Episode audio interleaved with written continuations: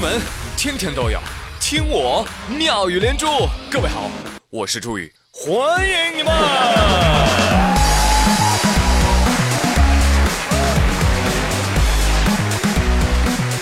谢谢你们，欢迎你们！今儿啊，我看到一网友啊，批评现在的大学生们啊，说他们吃饱了没事干啊，就想找个男朋友女朋友。这网友说：“哎，我就比较牛的呀，啊，我吃不饱。”我呸！年轻人怎么这么贪吃呢？你要养生啊，知道吗？说个新闻吓死你啊，颤抖吧你就！一九八二年的已经算中老年了，知道吗？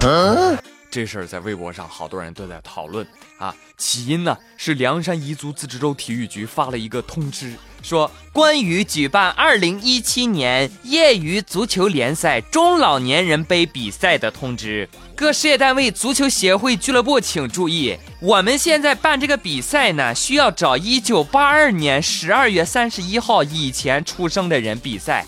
一时之间，众多八零后人心惶惶，怎么可以这样呢？我们就这样划入中老年了吗？对呀，这个事情有什么问题吗，朋友们？一九八二年出生的，现在你掐着手指头算一算，是不是三十五了？啊，三十五岁不算中年人吗？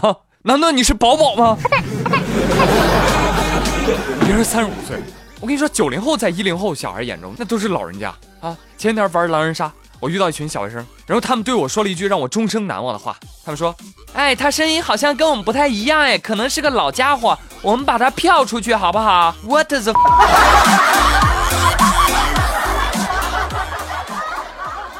哎，所以八二年算中年人。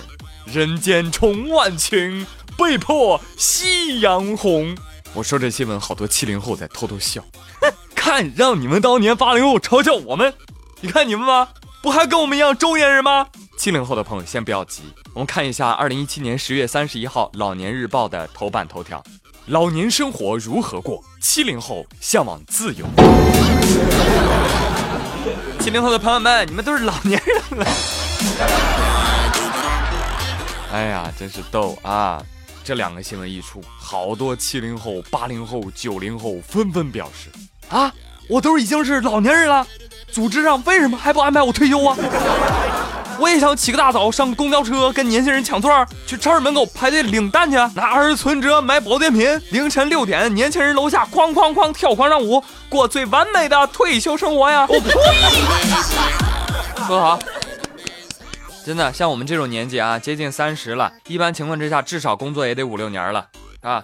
工作五六年，我跟你说，基本就废掉了啊。各种慢性病、皮肤差、失眠、健忘、偏头痛、抑郁啊，至少占两样，所以基本上可以说应该退休了，真的应该了。建议法定退休年龄改为二十九啊，男女都二十九退休，退休了之后可以领领退休金嘛啊。呃，再不济做做微商当网红，非常符合互联网时代的潮流，是吧？支持二十九岁退休，你是不是傻？好，那我们刚才说了，七零后啊，七零后追求自由，八零后呢参加中老年杯的比赛啊，九零后开始养生，一零后呢，一零后开始敷面膜。小朋友给我们老年人留条活路，行不行啊？呀呀呀呀呀呀呀呀！十月一号，广东广州，一辅导班小男孩啊，突然跟老师说：“老师上厕所。”老师不上厕所，要说我上厕所不，要说你上厕所。老师你上厕所，我上，得你去吧。那 结果小孩啊回来的时候，哇，脸上淡定的敷着面膜。后来了解一下，面膜是小男孩偷偷拿妈妈的，看同学笑他的时候，他就把面膜撕下来啊，没人看，他说，哎，他又敷上去了。这就是精致男孩本孩了。我的妈呀！不仅皮肤好，你看看头发还多呢。你看，这小男孩教育我们，保养要趁早，不然很快老啊！避免成为油腻的中年男人，从娃娃抓起。这一点，张丽丽深有体会啊。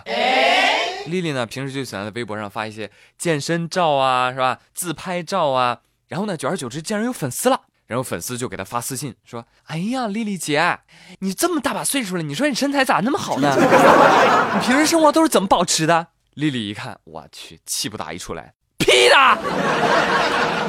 丽丽虽然脾气不好，但是她很诚实，真是她 P 的。哎，再说回来啊，说这个精致男孩啊，看到这个新闻呢，就有很多网友感慨说：“哎呀，现在真是生儿育女哈，什么意思呢？就是生个儿子啊，然后养着养着就变成女儿了。”讨厌！我跟你说，就就这种从小哈娘的就很明显的小男孩，那长大之后肯定又是一个身价过亿的明星。谢谢大家这么捧我。你等着瞧啊！哎，现在的小朋友哎，真是不得了。什么后浪把前浪拍在沙滩上，人后浪根本不屑的拍你们，人后浪就就自称一浪，知道吗？再来给你们讲一个十三岁少年的人生理想。话说在巴中市南江县有一个十三岁的少年，他叫浩浩。浩浩呀，在十一月一号的下午不辞而别，离家出走。十五分钟后，民警在一所饭店找到了他。你看我们民警反应速度多快！贾叔叔找着他的时候，向他了解情况，浩浩就很郁闷地说：“叔叔，你不知道，我们家平时管太严了。我爸，平时就喜欢打撸啊撸。啊，你太老了，你不知道，是英雄联盟。然后呢，然后打多了，我就不想上学。叔叔，你知道吗？正好前两天，正好前两天代表中国队参赛的两个战队，在在英雄联盟 S 七全球总决赛四分之一决赛当中，给输了，你知道吗？”我看了那场比赛，我就更不想读书了。我就想，我就想练几年技术之后，我要代表中国队，我代表中国队出赛，这就是我人生理想。叔叔，你知道吗？好，好，好，孩子，孩子，不要太激动啊。我我知道你这是为中华电竞之崛起而不读书啊，也是非常崇高的哈。哎呀，好不容易稳住了孩子的情绪，给他带回去了。我觉得幸好小弟弟的心愿呢是拯救中国电竞啊，而不是中国男足。啊，要不然可能就找不回来了啊！还有，我觉得这个家管的是挺严的哈。你说离家出走十五分钟就给找回来了，这算离家出走吗？这个小弟弟就是出门上个厕所呀。我觉得一方面是家庭管太严，另外一方面是沟通不足。来，你们这个做爸妈的靠边站啊！你看我怎么教育孩子。孩子呀，你还年轻，你不懂，玩游戏带来的快乐呢，它只是暂时的，你知道吧？所以呢，为了永远都能够快乐，你呀就要一直不停的玩下去，啊，玩到失业，玩到失忆，好吧？孩子啊，你还是好好写作业吧，啊，拯救中国游戏的任务呢，就交给蓝翔吧，啊，同样看到 S 七输了，蓝翔也坐不住啊，人家终于是出手了，知道吧？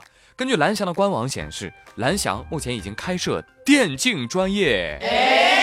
根据网页的介绍呢，说电子竞技应用技术专业课程由基础课、专业课、实训课还有岗前培训啊共同构成，保障从零基础到精通，最终呢直接进入企业工作。同时呢，还开设了一个电竞学院，分二点五年专业培训和三个月的短期培训。好嘛，这下广告词都不用改啊！电竞技术哪家强？中国山东找蓝翔。哎，不是我们蓝翔吹啊！以后从我们这儿出来的都能用挖掘机打电竞。我们校长说了，要是连游戏都不会打，那蓝翔跟北大清华还有什么区别？瞧瞧这境界！听到这个新闻，听说杨永信也在来的路上了啊！你们可以合作办学，是吧？培养一波垫一波，培养一波垫一波啊！杨老师说：“哎呦，像你们这种没写完作业打游戏的，就应该垫一垫啊！你这听着妙连珠也不行啊，写作业去。”